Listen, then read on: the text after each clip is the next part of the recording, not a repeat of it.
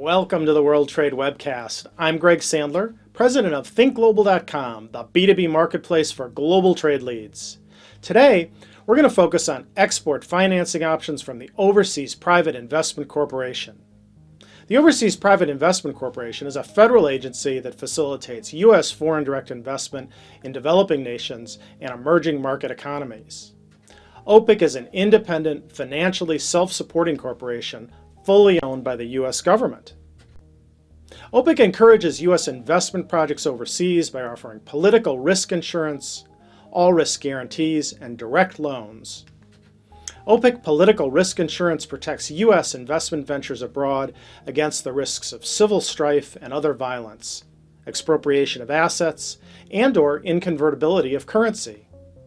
This allows U.S. companies to do business in places often developing countries, that due to political or economic instability would otherwise be too risky. For example, OPIC's risk insurance allowed the dredging company Ellicott, which manufactures in Maryland, to sell equipment in Iraq where it is used to desilt hydroelectric dams and improve irrigation canals.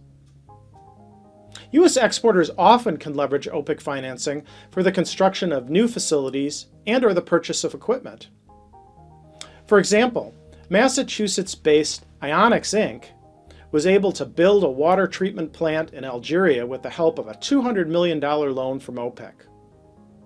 Under another program, OPIC insures against expropriation of construction equipment temporarily located outside of the U.S and or default on certain cross-border operating and capital loans.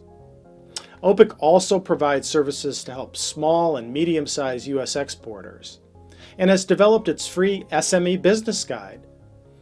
It serves as a navigational tool, guiding investors to helpful OPIC online resources. For more information on any of these programs, OPIC maintains a website at opic.gov. For our latest schedule of upcoming episodes, subscribe to us with any of the links below and bookmark this page. All of our previous webcasts can be found at thinkglobal.com/webcast. And please join us tomorrow when the World Trade webcast will feature financing options from the US Department of Agriculture. And thanks for watching.